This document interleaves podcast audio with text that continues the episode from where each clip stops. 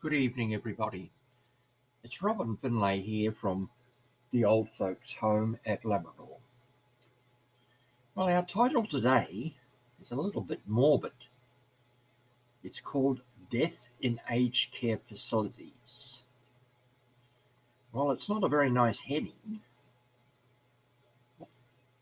It's not a very good heading to start one day and to be talking about something that, quite frankly, most, if not all of us, would rather not. But it's a subject we cannot ignore, especially in today's world. Death today has become so different from what we used to know. Oh, yes, there are those of yous who have lived through wars and famines, floods and earthquakes, and bushfires we all know someone who has lost somebody who has gone through something similar to this. But at least we have the ability to touch people all through these tragedies. Look on as those we love fade and disappear into memories.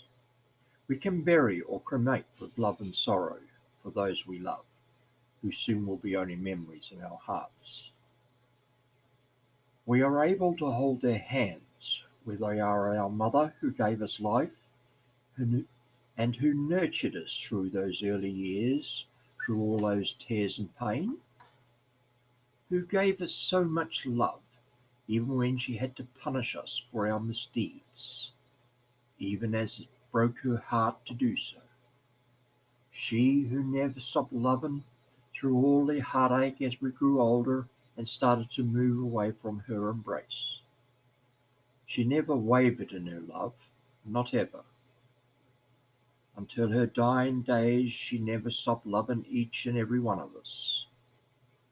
For she saw in her grandchildren exact versions of her children, so that she knew that her life was worthy of any of God's saints. And Father, who worked so hard to put food on the table to feed his family who played with them when they were young and was there to protect them from the boogeyman who came in the night. Dad was there to hold and to comfort us.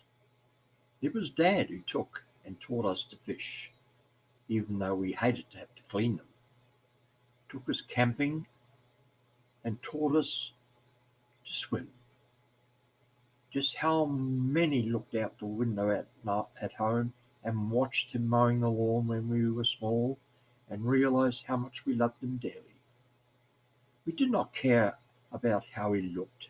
He was simply dad to each and every one of us. And when we grew up, oh, how he fussed over us. It mattered not how much we loved our boyfriend or girlfriend to my dad. They were never good enough. Of course, his grandchildren became his life. He doted on them and whenever he went out with them, he walked tall, as tall as the day I first saw him, my father. So why the subject?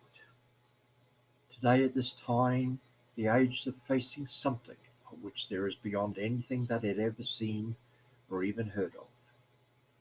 Even those who have seen wars and other disasters. These are disasters that when you are rescued, you can see and touch your loved ones up close and feel their touch.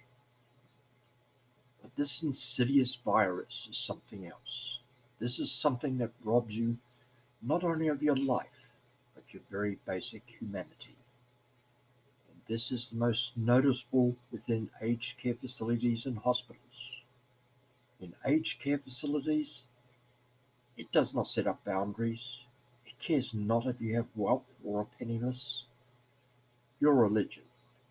It doesn't care about whose God you pray to Christian, Muslim, Buddhist, Hindu, or even if you are an atheist. It couldn't care less. So, this cocoa virus, as you know I call it, packs an even worse poison than many other viruses. It removes the most basic human instinct, and that is family. It takes away the right of the aged person access to that which is most important to them at the most vulnerable stage of their lives, especially when they come to that stage of passing, when to even have that small ability to say goodbye to their loved ones is taken from them. I guess those final moments of a life that was full of life pass in a manner of no one to kiss you goodbye. There is no doubt that we will get through this. After all, the human spirit has shown great resilience against all that Mother Nature or even man has thrown against it, and it has survived. But we need to remember more than ever these people who have died because of this, and to ensure that the most important lesson of this is that we have learnt from it, and we must not for the first time become complacent as we have become in the past. We must understand that humans are not invincible, that Mother Nature is a cruel and unforgiving force, and we must always be prepared for that special thing that she throws at us. People in aged care facilities are more at risk than any other sector of our community.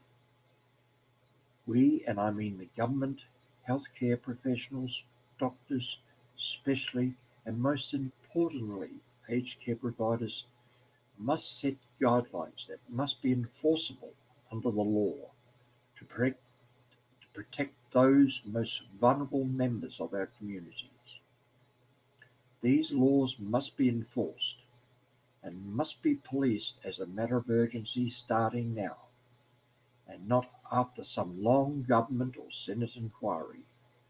These will only cost more lives and will undo, undo any good that has been achieved and make the sacrifice done by so many to be pointless. Please do think on this carefully. Thank you very much for your time. And thank you very, and I hope to uh, speak to you very soon. Goodbye for now from the old folks home at Labrador. Goodbye.